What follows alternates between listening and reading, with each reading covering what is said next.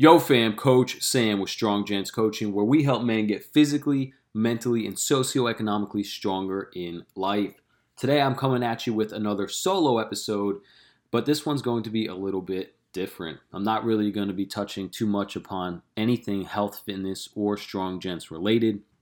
This is a more personal episode as I'm going to dive in on my personal journey and give you guys a little bit of a more in depth background on what's been going on in my life for the past 10 years and about my recent diagnosis with a rare connective tissue disease.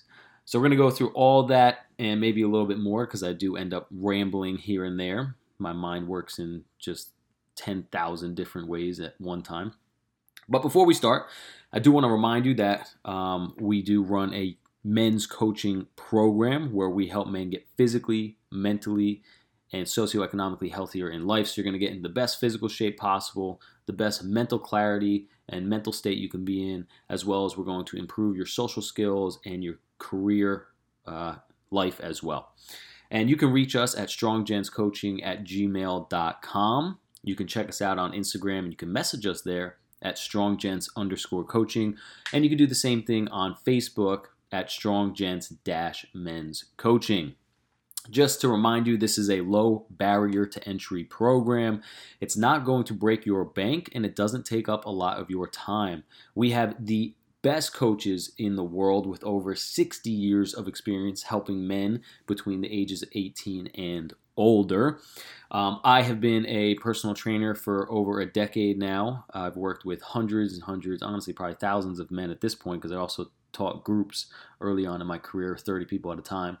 Um, and uh, I pride myself on being able to get you guys as physically healthy and strong as possible. I have a very, very, very, very, very high success rate. And my partner, Coach Tom, has been a mental health therapist for 30 years, a football coach for 25 years and a school counselor helping young men graduating high school for also 30 years. He runs a mental health program um, where we get you guys uh, emotionally and uh, mentally on your game so you can live the best life possible. And then together, because I have been self employed and started a business for the past 10 years, and he also runs a private practice and he's had multiple jobs and he's had long sustaining jobs. Me and Coach Tom we help you guys with your career and social lives as well. So you can be the strongest gent possible. So again, reach out to us, stronggentscoaching at gmail.com, and we can get you started today. So we're going to dive in here. Um, if I do take a couple breaks, it's because I'm taking a sip of my coffee.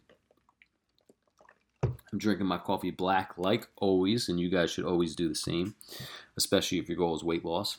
Um, let's go over some things real quick in my life before we dive into this diagnosis of my rare disease. Uh, this past weekend, I went on a trip with my dad, my little sister, and her boyfriend. We went to Niagara Falls, which was pretty damn awesome, actually. Um, you could feel the power of the water from hundreds of feet away. Like you just you start hearing the rush and you could feel it. And when you get close to those falls, man, you can feel the rush of water in your bones. Like that's how powerful it is. It's pretty crazy. Like I was thinking, like I rode my bike in the morning when I got there along the falls, and I, I was really thinking, like, imagine being like a Neanderthal or just not even a Neanderthal, but a human way back in the day. And you were just venturing along the world trying to find a place to stay, trying to find some food or some water and like a couple hundred feet out you don't see any water you know but you start hearing this rumbling because that's how powerful this is especially back then when where there was no buildings no cars no extra noise being created by us humans when it was just silent as anything in the wilderness and you're hundreds of feet away from the water you can't even see it but you hear this powerful rush. Like imagine and then imagine continuing your search along that, like the anxiety and the fear of what is that, but the curiosity to keep going and to and to finally venture upon it, and then to see that, like it was, it's just crazy to think back, maybe like I don't know, a couple thousand years, ten thousand years ago, when people first stumbled upon that, like holy crap, they probably. I couldn't believe it, and you know I've been fortunate enough to see some cool things in my life, and I couldn't believe how just how powerful it is. And there's a cool statistic I thought which was freaking crazy. 600 gallons of water pours over those falls every second. Every second. It's just insane. So if you haven't gone, I would definitely go. Um, and if you do plan on staying there, I would not stay on the New York side. It was disheveled. It was really gross and shitty. Um, it wasn't the greatest views. I would definitely go to the Canadian side. I would make a trip out of it to Canada. Uh, but if you do go to the New York side, do not stay in Niagara Falls. Like I said, it's very disheveled. Um, it's not the greatest area. Uh, crime rates are very high. I would stay in Buffalo like we did. It's about 25 minutes away, 20 minutes in the morning from the fall. So you just stay in Buffalo. Buffalo was cool. Food wasn't that great, but uh, the city itself is pretty cool. Lots of history there. And uh, we had a good time. So that's what I did over the weekend. Hope you guys had a good weekend. And uh, yeah, now back back to regular life. And I there's nothing I like more. I was so excited to get back to work. Sometimes when we're working, like you're at your job, like you, you just you start to not necessarily hate it. Maybe some of you hate it. I never hate my job, but you're like, oh man, like I need a break. But I'll tell you what, after like two days, anything over two days, and I'm like, man, I want to get back to my routine. I want to wake up. I want to go help people out. I want to leave, and I want to do the same thing over and over and over again. But when you're gone for like three or more days, you get out of your rhythm, and getting back is a little bit more challenging, um, and it makes work a little bit more hard uh, to to get through that first day. But I was so happy to be back, and I'm back in my grind. I'm back in my groove, and I'm ready to go. Um, oh, if you are looking for personal training services for you or for somebody else, you can always reach out to me. I can do it through the Strong Gents coaching program, which I help men specifically. But if you are looking for some um, training outside of the Strong Gents program, you can always reach out to me. I do take clients online for coaching. Um, although I don't have much time to do it, I do select a few people who fit my criteria. So if you're someone who's really interested in losing weight, getting healthy, um, maybe recovering from some injuries and getting your life back together, just reach out to me. You can send an email to samtletson at gmail.com or just message me on Instagram at trainer Sam Letson. All right, follow me, send me a message. So, what is going on with me, my health, in this rare disease that I'm talking about? Well, for the past 10 years, um, there has been a lot of issues going on with my body that have had no answers to them. So this really goes back 10 years ago. I was 19 years old. So I'm 28 now. So I was about 19 years old when things started, I want to say falling apart because I've used that that saying a lot sitting in doctors' offices when they ask me, Sam, what's going on? I always sit there and I say, it feels like I'm falling apart. So two weeks ago, um, I got diagnosed with what's called Ehlers Danlos syndrome, E H L E R S, Danlos, D A N L O S, syndrome, and it's a connective tissue disorder. Uh, there's 14 different variations of it, and uh, it's pretty rare. Um, they call it a rare disease, and because it it's not common, but the some forms it some forms of it, like I said, there's 14 of them. Some forms of it are more common than others, and most people who have the lower grade forms of it, the less severe, I should say, um, they go their whole lives without really knowing, and they die without knowing that they have it. Um, some of them have a very high um, mortality rate, meaning you die young. There's a vascular one, which like poses problems to the vascular component of your body, your arteries and your veins and things like that. Um, but that's the that's like one of the rarest forms and one of the most severe. So I'm on the thankfully I think I'm on the lower end of the of the spectrum there in terms of the severity of it, although it does suck, and I'll get into that in a little bit. Um, the chances of me passing away very young, like that one, um, are very low. So that's good. That's good news, but it still sucks. But it's been going on for a very long time, and I'm going to dive in on the. Let me explain first what it is. Okay, so Ehlers-Danlos syndrome is a connective tissue disorder where your body, your DNA has a mutation in it to where your body doesn't process collagen proteins properly. So, our entire body is made up of collagen proteins in some manner, uh, some, some way, shape, or form. And specifically with this disease, um, the connective tissue that we have does not it's not made very tough. It's not repairable as well as people who don't have this disease and it's just faulty. There's a mutation where it's freaking faulty. And to give you an analogy on someone who has this disease versus someone who doesn't is is like this. I want you to picture your lower leg bone and your upper leg bone connected to each other by your knee joint, right? So your knee.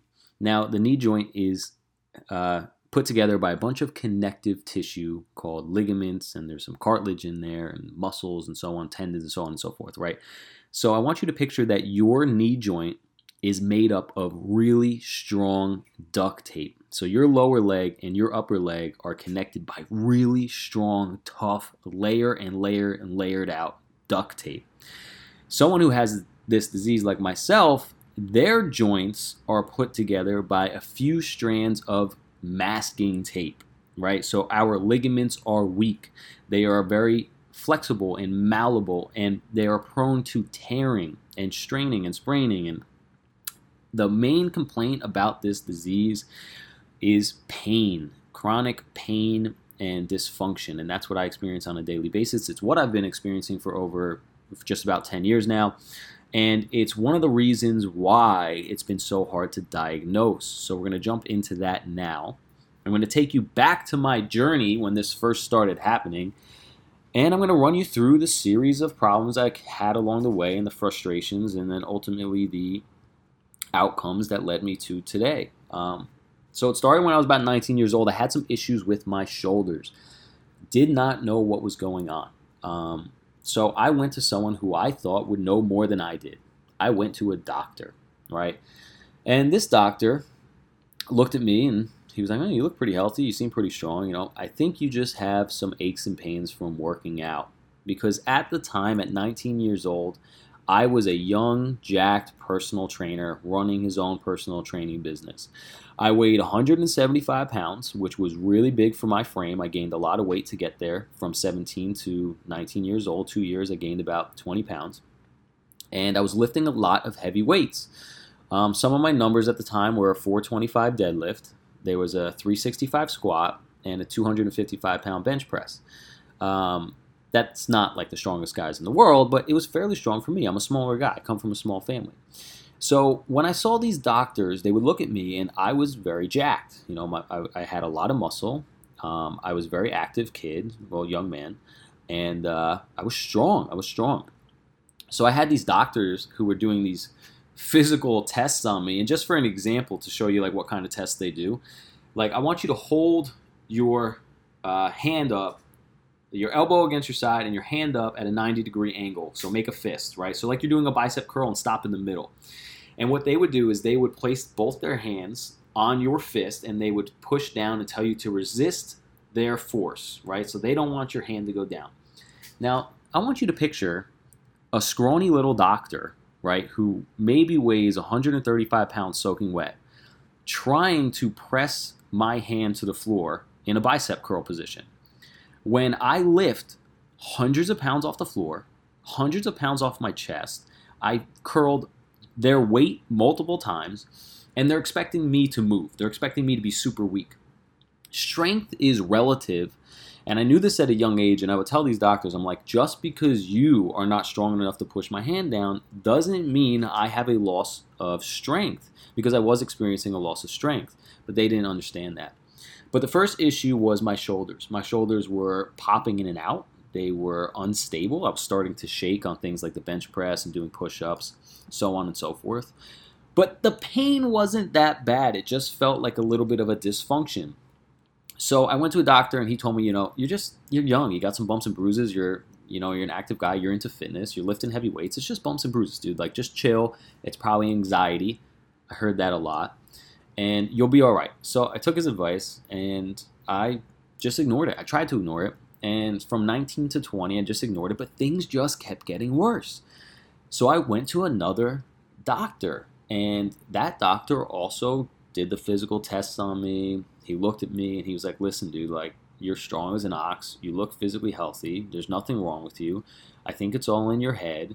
Um, if you're having some aches and pains, use some ice, use some heat, take a rest day and you know go about your life and I, now i started to get frustrated because it was getting worse. My shoulders were becoming more unstable. Now they were a little bit painful, depending on the things that I was doing. And I felt like I was getting worse. And the number one quote that I would say in a doctor's office is I said, It feels like my shoulders are falling apart. And no one really took me serious. And that was around the age of 20. So, fast forward again about a year, and things start really getting bad. Now it's not just my shoulders. Now I'm having problems with my middle back. Now I'm having problems with my neck. I'm having problems with my digestive system. I'm having all these weird symptoms. I'm getting pins and needles in my arms, and I'm having nerve sh- like bolts of electricity shoot down my arms, nerve pain. And so I'm seeing doctors. I'm like really trying to figure out what's going on. And up to this point, so from 19 to 21, nobody took an x-ray, nobody took an MRI. Everybody told me I was just having some bumps and bruises. And they were telling me, they started to tell me I was crazy because now I was trying to see doctor after doctor after doctor to get an answer because I really felt like things were falling apart. And they were. And we'll get to that in a little bit. But I started getting aggressive in these doctor's visits, right? Which is a turnoff to some doctors, and I understand that. But at the time when you're a young man and you're you're trying to figure out what's going on with your body, because you're talking about somebody like I was an elite athlete growing up. I was always one of the best athletes on any team I was ever on. I could pick up a tennis racket, which I've never played before, and be good at tennis. I can pick up um, a soccer ball and play with the best players. I can pick up a baseball and hit it, you know, over second base. You know, I can throw it from the outfield to home base. I'm just an athlete, and that's not to like brag or anything. It's just who I was growing up. Um, so I know when I have a bump and a bruise in my body or when there's something seriously wrong especially considering the fact that not only was I an elite athlete growing up, but after high school, I went right in to become a personal trainer where you focus even more on your body. And this is something that a lot of the doctors were telling me. They're like, listen, you're in the health and fitness world, you're starting to learn a lot about the body. This happens with doctors when they go through medical school. They start reading about diseases and stuff, and then they tell themselves they have it because they have one symptom. And then they create this issue in their mind and they start having a lot more symptoms of the disease they're reading. It's a phenomenon that happens. And I had some doctors tell me that that that's what was happening to me. And they were telling me I had anxiety and I was a hypochondriac and they wanted to put me on anxiety medication and things like this. But I knew deep down that I wasn't crazy. And I knew deep down that there was seriously something going wrong because I didn't want to be in pain and dysfunction. I had goals that I wanted to reach. I had some serious fitness goals that I wanted to reach that I knew I could reach and I was striving to reach them, but my body was failing me. So for them to say, like, I'm making this stuff up and like causing these symptoms was it was so frustrating. I was so frustrated at the fact that people were telling me I was lying because I didn't want to live this this way. I didn't want to have to stop doing what I love to do, which was working out and training hard. And I was I wanted to break national records in things like powerlifting. I wanted to compete in in triathlons and all these games that that there are and I wanted to push myself and be one of the best in the world and and that got ruined but the fact that people were telling me that I was causing these problems it really it really got to me big time um, so that was about from 19 to, to 21 where I really got no answers and things started getting worse.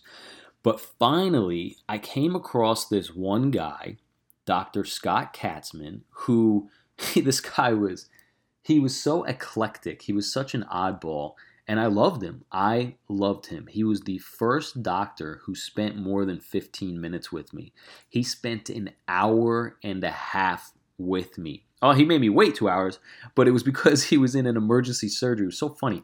We're sitting in um, his office waiting for him, and like 40 minutes passes. I'm like, Jesus Christ. An hour passes. I'm like, holy shit, this guy's never going to show up. An hour and a half passes, and now I'm getting angry.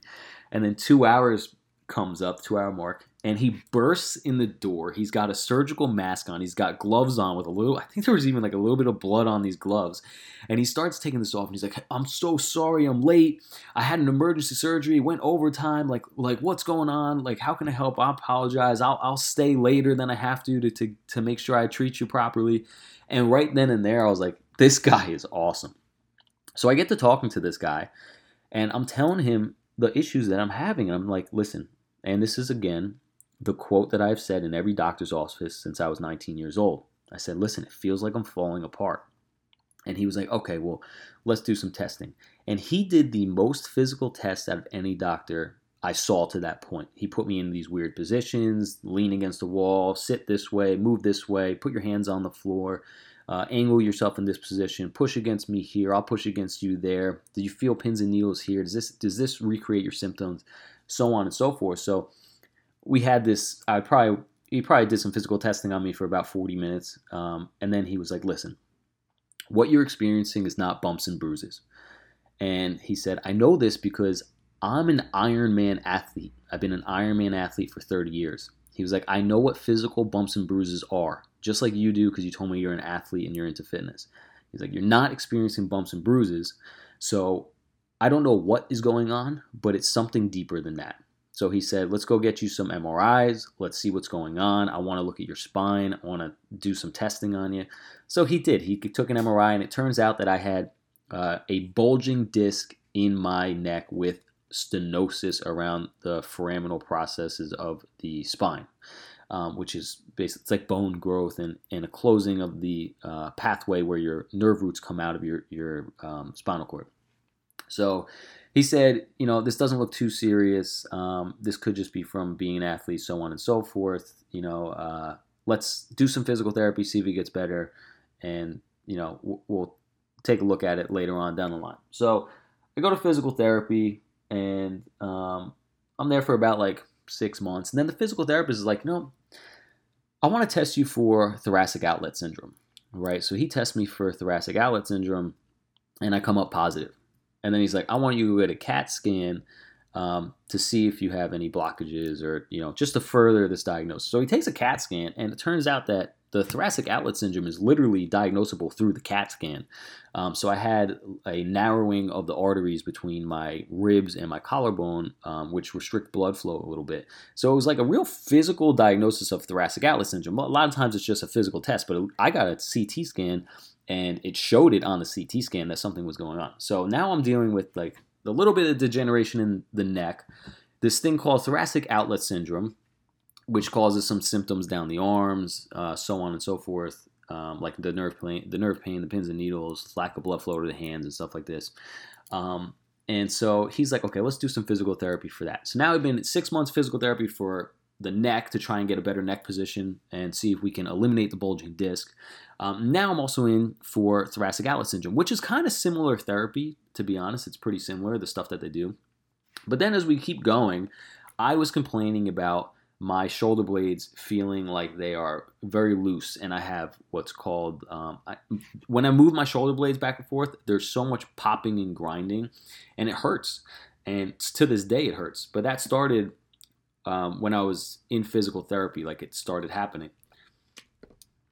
So uh, I went to another guy, and uh, or same guy, I can't remember, and he diagnosed me with what's called snapping scapula syndrome.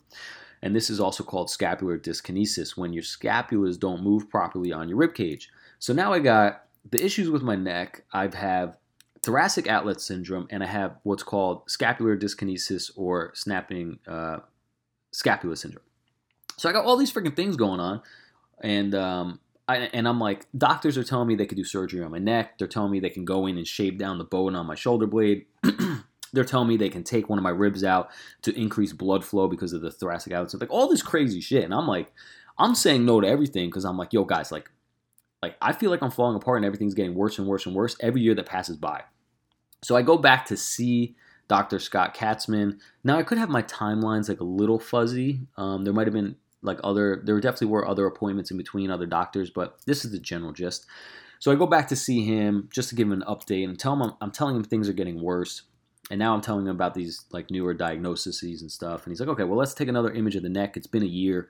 So he takes an image of the neck. And now i don't just have a bulging disc. I have a bulging disc and two disc herniations at two other sites in my spine.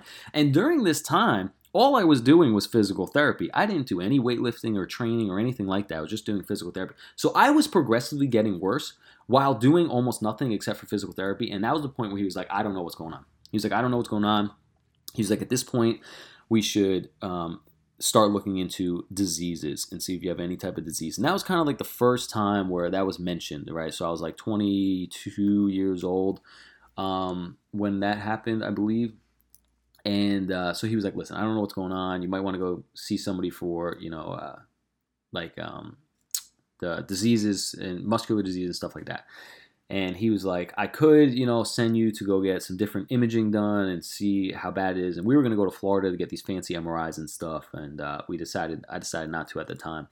Um, but that's what this led me up to, and I ended up doing two full years of physical therapy, which didn't help, and things just kept getting worse and worse and worse. But I didn't take anybody's um, offer of surgery on anything because I knew there was something else going on. I knew it, I knew it, I knew it, I knew it, I knew it, I knew it, and I knew it. And I unfortunately was right. Um, but let me, so that's kind of the journey that has happened. Now, I have all those those things. Like I ha- I do have the thoracic outlet syndrome. I have the snapping scapula syndrome. I have the neck degeneration, things like that. Um, but I knew that wasn't the root cause. And unfortunately, what the root cause is is it's this Ehlers-Danlos syndrome. Now, I want to like bring you back through this whole podcast when I said it felt like I was falling apart. I said that every doctor session it felt like I, I, I, would say, I feel like I'm falling apart. feeling like my body's falling apart. And that's literally what's happening. Like my ligaments are very loose and lax, and I have tears everywhere now. Like um, I recently tore my labrum in my shoulder by picking up a freaking backpack. That one was confirmed uh, through imaging as well. So I might I might eventually have to get these surgeries and stuff like that. I have a slight tear on my left shoulder from whatever is happening. My shoulders they just pop in and out. My hip has a problem now. Like my body is literally falling apart, and it's just crazy that the disease I have been diagnosed with is literally your body falls apart easier than it does for other people because you have this mutation in how your body repairs itself and how it just originally structures the connective tissues of your body. But the fact that I was saying it for about 10 years and no doctor except this guy Scott Katzman, he he was he was cool. He he didn't help as much as I'm making it seem like he helped because he didn't have a full knowledge and the time frame. I'm making it sound very short in this podcast, but it was stretched a lot greater. I didn't see him that quickly. I saw him like once, and then two years later saw him again, and then two years later saw him again. So this is a long journey. Right? I'm just trying to sum it up for you guys. Um, but some of the things I experienced to this day are chronic pain. So aching and burning. Um, I experience nerve pain and neuropathy in my arms and my legs. Um, I experience uh, faintness from getting from a sitting position to standing up, or even if I'm just standing, sometimes I experience some faintness. I have some gastrointestinal problems, especially later on now in my life. Um, it wasn't a huge problem growing up, and now I'm having a little bit more of that uh, GERD sensation, so that acid reflux, uh, that irritable bowel sensation, uh, dealing with some things like SIBO, small intestinal bacterial overgrowth, and it's just been a real shitty, shitty couple of years. Like uh, recently, my body has felt like it's falling apart more than ever, but I do feel like I'm on a bounce back, and I think it's because I really pushed my body to the limits the past couple of years, because um, that's just it's just what I do. Um, but the chronic pain is is debilitating sometimes. Although I just push through it, I'm a huge proponent of pushing through the pain. Um, and that's really what this disease is chronic pain, very loose ligaments, and it's a progressive disease. So it just gets worse and worse and worse and worse. There's no treatment, there's no cure, blah, blah, blah, blah, blah. Um, but I do want to take you through now my emotional well being during this time and my mental state because it's 10 years of, of, like, I want you to picture this, right? Real quick. I want you to picture this, okay? I want you to picture you are 19 years old and it feels like your body's starting to fall apart, right? And like you don't know what the hell's going on. So you go to somebody who you think is supposed to know what's going on, a doctor, right? They're supposed to be like the smartest people around you, especially when it comes to your body.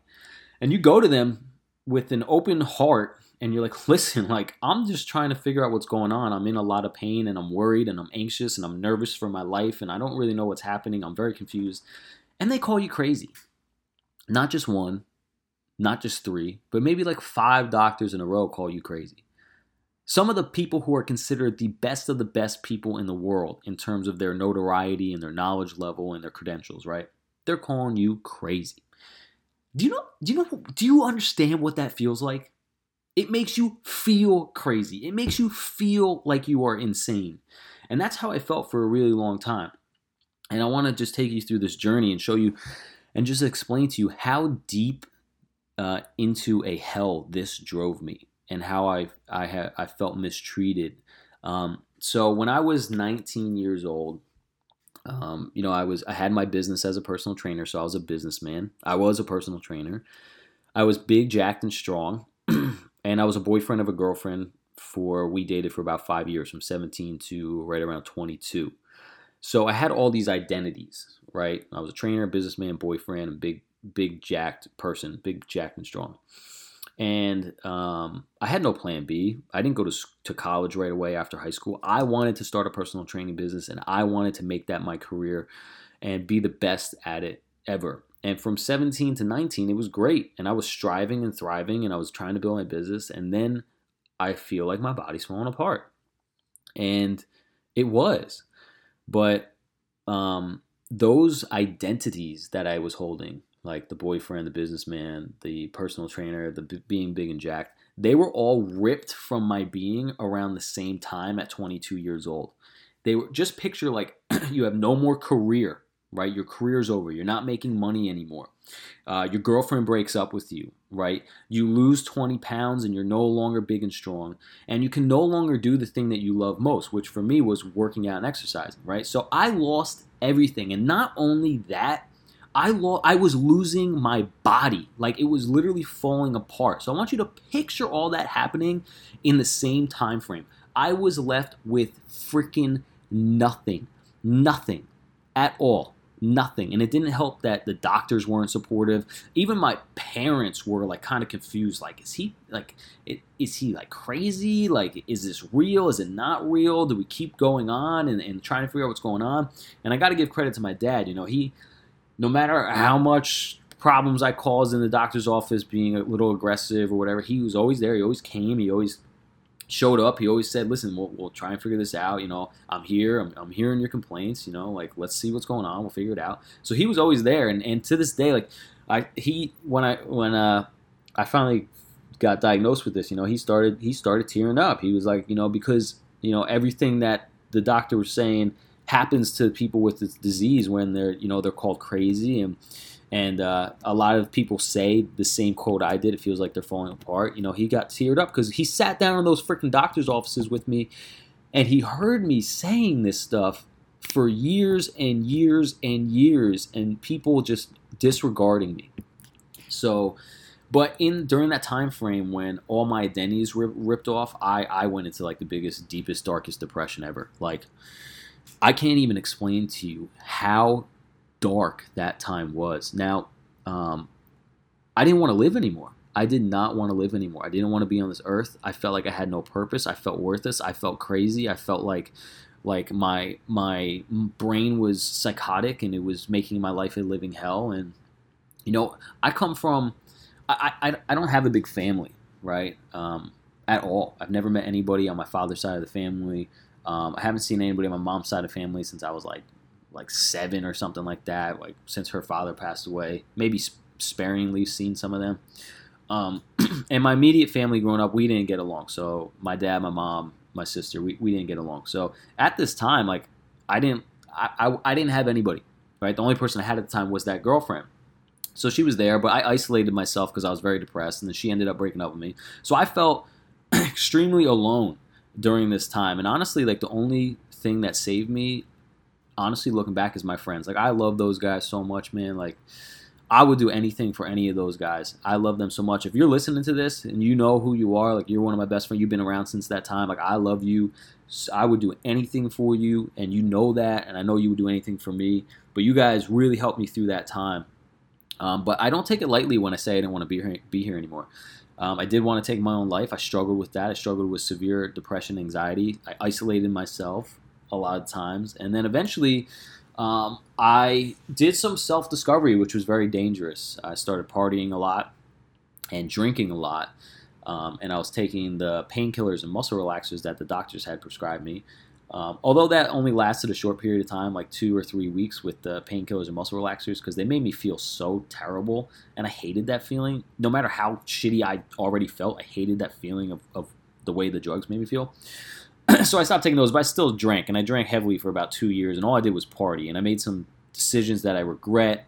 Um, and uh, I did some things that I wish I didn't do.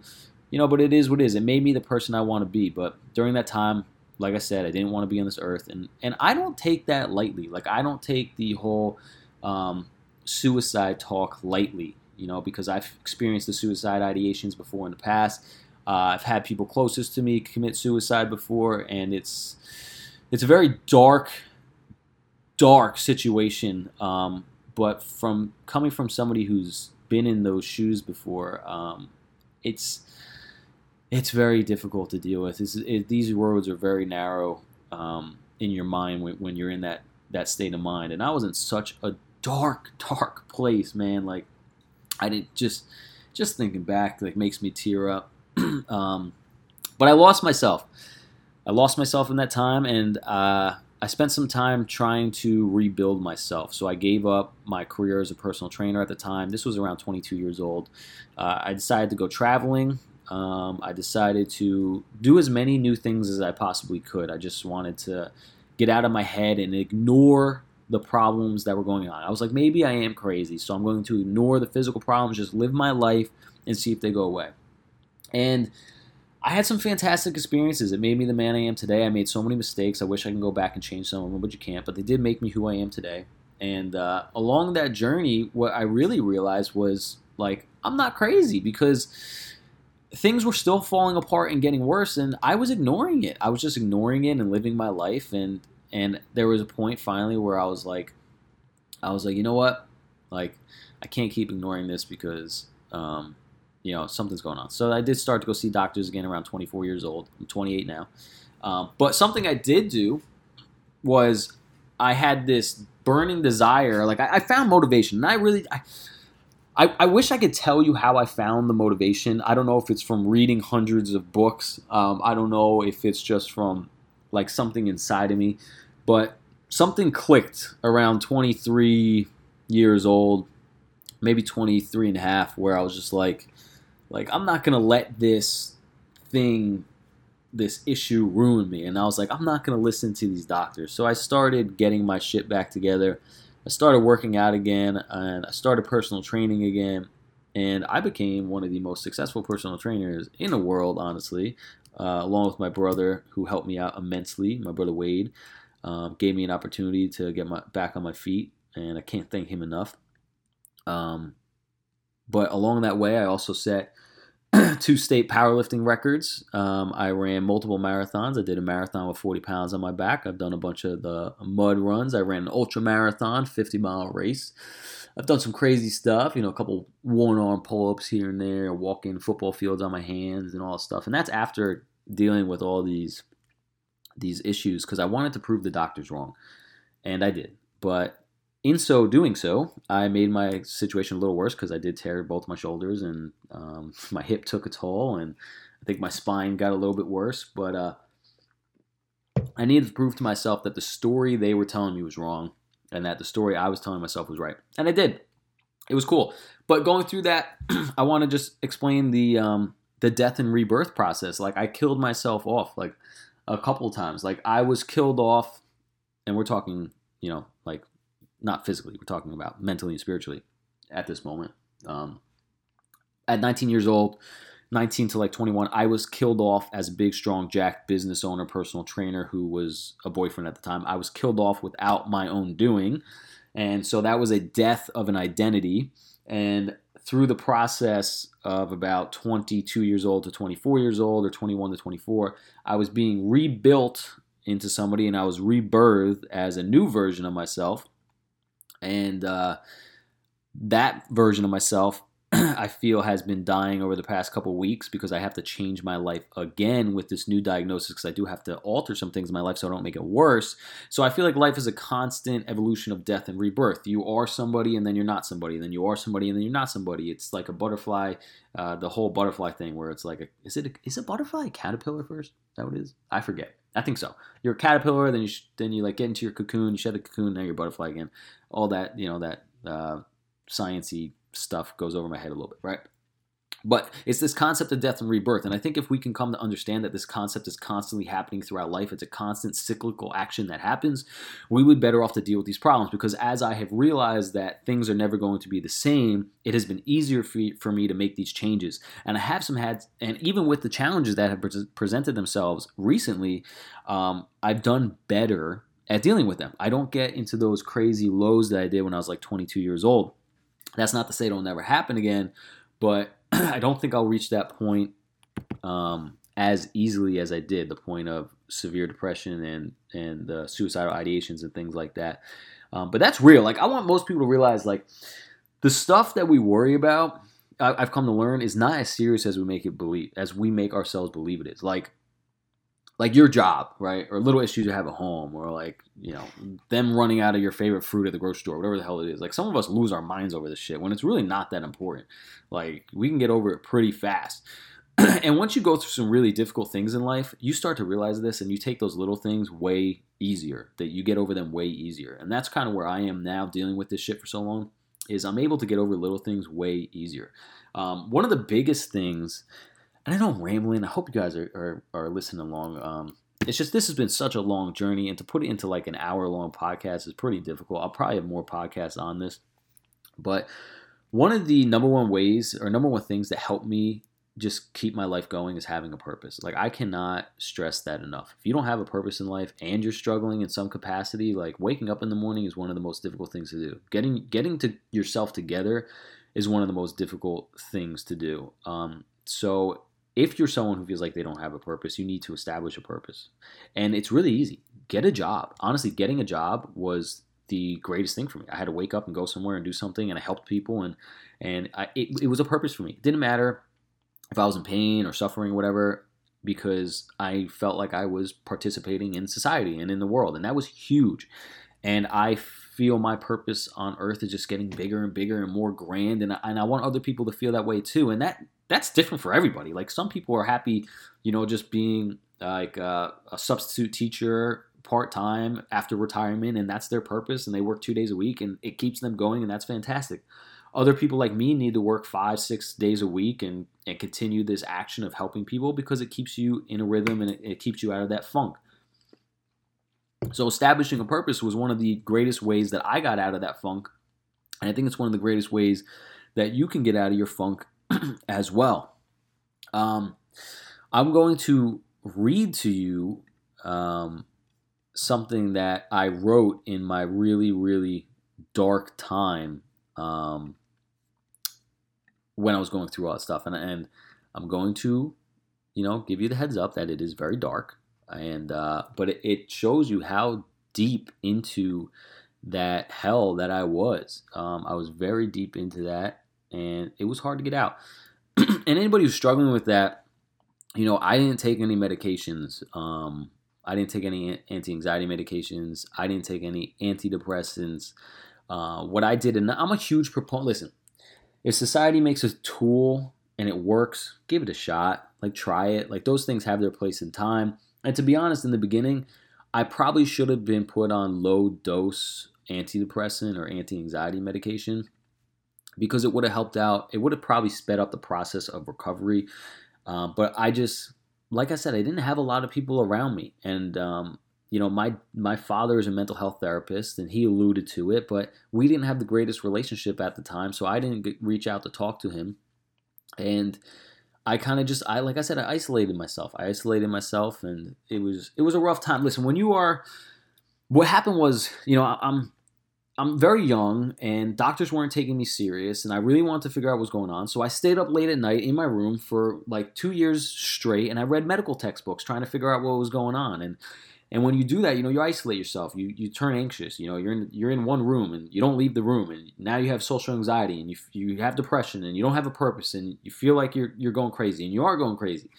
And you, you need help. You need you need people around you. You need a tribe and and I wish I knew that in the beginning. I wish I knew I could I could reach out to somebody and they wouldn't tell me I'm crazy. Like therapists are there um, to to listen to you. At least the good ones are. They're there to listen to you and tell you like, listen, you're not you're not crazy right now. You're, let's let's break this down. We'll figure out if you're crazy or not. But right now, I just want you to know I'm here to listen. So if you are struggling, go talk to somebody. I wish I did that. Um, but I'm going to read uh, a poem I wrote actually. This is the only poem I've ever written in my entire life.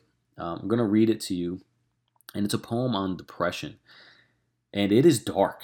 It is very dark. I forget how old I was when I wrote this. I think I wrote this when I was like 22 years old. and it's very dark. But it just goes to show you what state of mind I was in, and just go to show you that like I, i have lived this life. Like if you're someone who's trying to get over this stuff, like I'm your guy to talk to. Like just reach out to me. Like I know I have been deeper and deeper into depression and anxiety than, than most people will ever experience in their entire life. Um, just with the predicament that I have been placed. And that's not like bragging. I don't want to brag about that. No one should have to go through that. I don't want anybody to go through what I went through. And that's why I want you guys to talk to me if you can. But here we go. Ah, coffee's so good. Okay. Three, two, one. This is my poem. It's called Life's Ultimate Theft. I don't feel right lately. I feel disconnected. I feel lost. I feel neglected. I've never felt more alone, and yet I've never felt more at home. I feel numb. I don't feel emotion. The world around me is moving in slow motion. I feel like I'm being followed. I turn around and it's just my shadow. I'm empty. I'm hollow. I've turned into a black hole. Lost with no way back. I feel your touch on my back. I know it's you. I know you're there. I don't know who you're trying to scare. You've been here for years. You've watched me shed tear after tear. You strangle me and I scream, but no one can hear. You try to impose your power and induce fear. It has worked so far, but I have finally figured out who you are. You are the ultimate theft. You steal people's lives and you give them death. You suck the vitality out of them until there's nothing left. You rip their heart out and leave a hole in their chest. Most people crumble under your power, but not me, because I've learned your secret and now it's ours. You aren't the ghost, and you aren't the reaper. You are me, and I am your keeper. I think we have a mutual obsession, but I'm closing this chapter until we meet again, my dear depression. Poem by yours truly, Sam Letson. So that was a poem about depression. And that was a poem about depression when I was when I felt like I was I was overcoming it right? And I think you can tell towards the end of that poem that I, I, was more optimistic. And um, I just there were one of the greatest things that I did in this time of, of depression and anxiety and all stuff was I wrote a lot, like so much. I wrote endless and endless amounts of journal entries and blog posts, and I wrote books at the time. And I was just trying to get my emotions out and my feelings out and, and navigating my thoughts and these dark waters and one of the greatest things was writing. So I really encourage you that if you're struggling, write down how you're feeling, write down your emotions, your expressions, go talk to somebody, try and get to the bottom of it. Um, but one of the, oh, I know I'm, I'm, I'm jumping around here, um, but uh, I'm just very passionate about this. And it's been an emotional roller coaster the past couple weeks, man. Finally getting this diagnosis, um, which is like bittersweet. Um, you know, somebody asked me, they were like, you know, are you relieved that you got this diagnosis? And I was like, That's not the right word. Like, I'm not relieved. I said, I'm motivated. I am so motivated about this. Like you don't even understand how motivated I am now. Like now that I know I was, I, I, it sucks to say this, but now that I know I was right that something was going on, and now I have an actual diagnosis. So if I do ever have to go sit in a freaking doctor's office again, and like for surgery or something, I can say this is what I'm dealing with, and you can't tell me otherwise. Like it feels good to say I'm not crazy. But now I'm in a powerful position. Now I'm motivated to help people not only um, like general population, but people with this disease. Like there's more people out there with this disease. Like they call it a rare disease, but there are a handful of people who have this this problem. Um, so I get to help them now. Hopefully, I can be an outlet for other people who are experiencing this who are younger than me. But I can also use the fact that I have this problem and I'm still doing everything that I'm doing. I can use that as motivation for other people to get up off their ass and live their goddamn life. And that's something that I came to the cl- conclusion on through my reading, my writing, and my reflection is when I was struggling with these thoughts of taking my own life, and and I never I never took action to do it. Let me clarify that. And I think there's a huge distinction. There's a spectrum of this whole like thinking about suicide thing, right? There's this low end of the spectrum where you're like you have a thought like, oh, I wonder what it would be like when if I wasn't here anymore, right? That's super low end of the spectrum, right? And then the other end of the spectrum is like, is, is, is an attempt to do it. I was never on that far end of the spectrum. Um, it was more so the fact where I was dealing with so much pain, physical pain, emotional pain from losing everything in my life at the time, and then the mental strain of wondering if I'm crazy or not because doctors were telling me there's nothing wrong with me, but my physical body was telling me there was something wrong with me. All three of these things together made me not made me have the idea of you know what would it be like if I wasn't here? Like if I could just end all this suffering, it would be so much better. That's where I was on the spectrum. So I was never super far to the point where I attempted anything. But what eventually got me through this whole short, and it was a brief period, it was probably about a year long, maybe a little less, eight months long, where I was really struggling with this this thinking of like, man, it would just be better if I wasn't here. What got me through it is the fact that I like, and I still tell myself this to to this day. I'm like, I'm like, life, you don't know when you're gonna pass away, right? You don't know when your ticket is going to be pulled and you are gone. So that could be tomorrow, that could be a week from now, it could be 25 years from now, it could be 40 years from now, it could be 60 years from now. Like we we don't know. You don't know, right? So why create a permanent problem to a why why create a permanent solution to a temporary problem? Like these are life problems. They happen, right? But life is still beautiful. Don't end this beautiful life um, when it's going to end itself eventually anyways like you're going to be gone anyways so i told myself to bear as much pain and suffering as possible in this life because when you do go it's going to be so much it's just going to be so much more gratifying right if you can still accomplish everything you want to do in life no matter how much how many shitty situations come your way no matter how much pain and suffering you're in no matter how many challenges come across if you can like get past all that and then you're laying on your deathbed and you're like damn you look back and you're like i did all that and i did all that while going through all this? Like that i'm telling you like like life is life is amazing it's freaking amazing. And i will take every ounce of suffering. I will take every minute of physical and mental pain to just have one more sip of whiskey and one more laugh with my friends. Like that is what i live for. I live for helping people and i live for that sip of whiskey and those laugh with my friends. And i will swear to god i will I will bear any amount of suffering and every like any little tiny minute second of pain that there is, I will accept it just because in those moments when I'm with my friends or I'm experiencing something new for the first time or I'm just in total awe like Niagara Falls of the world around me, it is worth it. And you should know that it, it is worth it. It is always worth it. And you are more, you are worth more than you're telling yourself. And you can do more than anybody is telling you. And I learned that because doctors told me that I wasn't going to be able to be a personal trainer again. They told me I wasn't going to be able to work out again. And I shattered all that. I shattered all that. You're talking about someone who had like 70 clients a week for a year straight. Thank you to my brother at Pulse Fitness.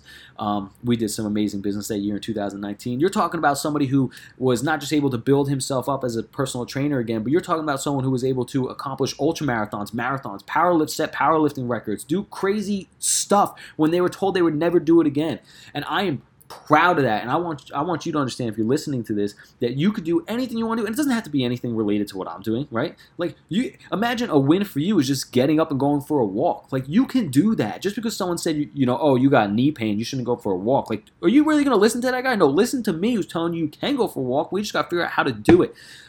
Okay, I'm, I'm rambling now a little bit, but um I'm just super passionate about this, man. I'm super passionate about this. It's been a very, very long journey, and as you can see, it's been an emotional roller coaster. And now that I have this bittersweet result, this diagnosis, I, I'm, I'm ready to this new chapter of life, man. And I'm going to give you guys so much good information. You have no idea. You're going to learn way more about me. I'm going to start sharing more because during that dark time, man, during that dark time, it really it really like changed who I was as a person and and, and I feel like I'm in a position um, a special position more than almost any other person on earth to share knowledge because although I'm only 28 years old, the amount of lessons and sh- and struggle, but um, uh, knowledge I learned and education I learned, self education I learned through the experience from 20 years old until 28 years old or 19 years, it is just unmatched, baby. It's unmatched, and I I know I can give people a better quality of life. I'm going to give you guys a better quality of life as well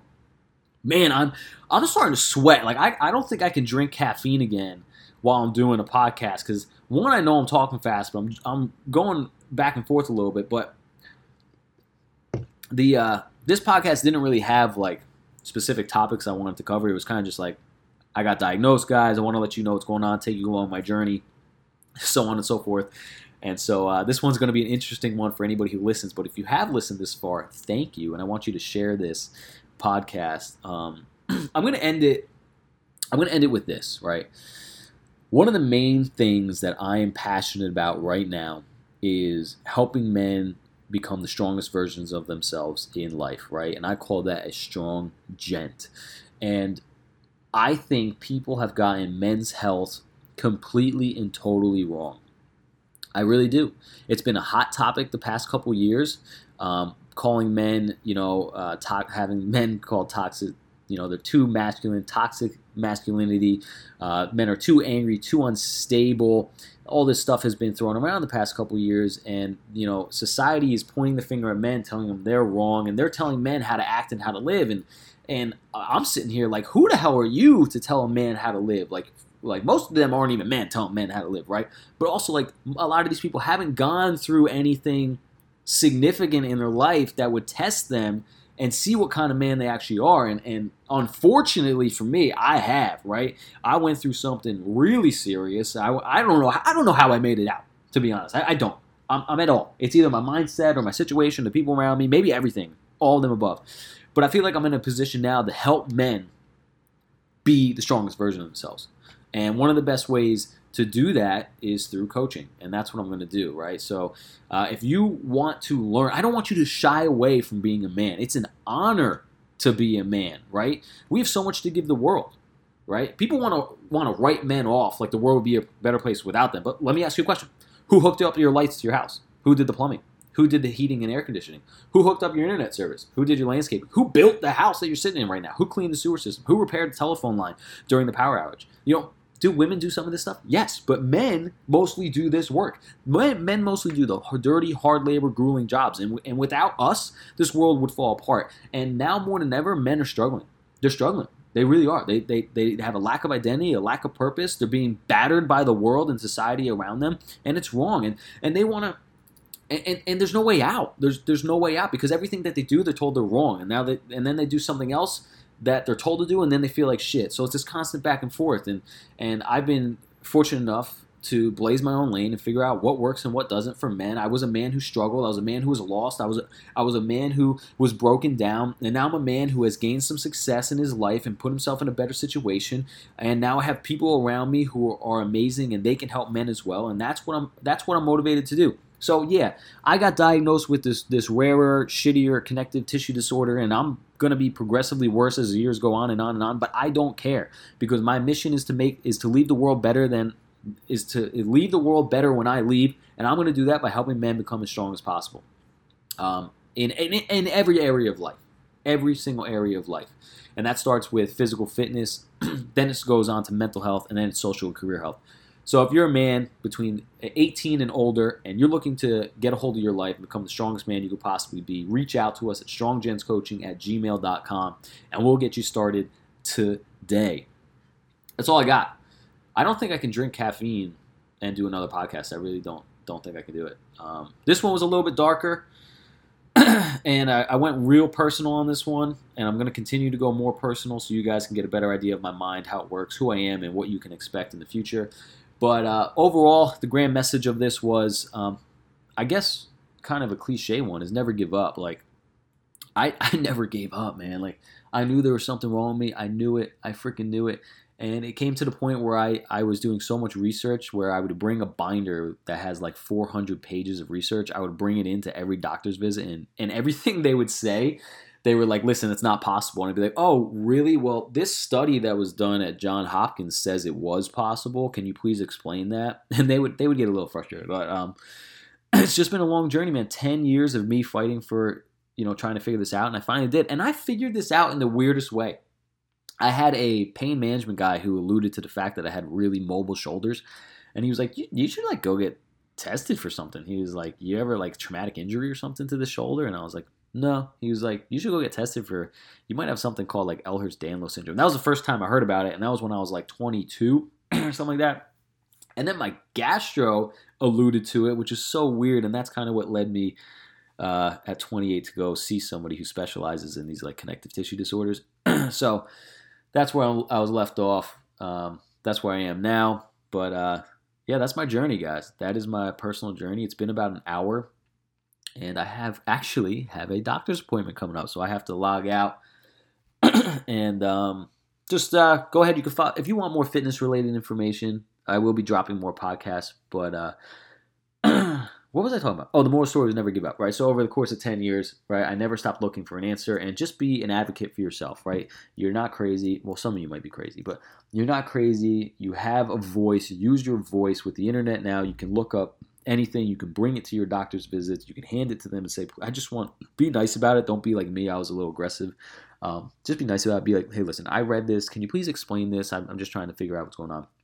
But uh, yeah, never give up on on trying to figure out what's going on. Never give up on trying to improve your life. Never think that it's the end of the world because it's not. It's just a little bump in the road, and everything in the moment seems so bigger than it really is. As you continue to grow through these things and and just put your boots on and walk through the fire, you'll notice as you continue to walk through the fire um, when you look back, the Flames are going to look very, very small because it wasn't that big of a deal. It just seems like a big deal now because you're in the middle of it.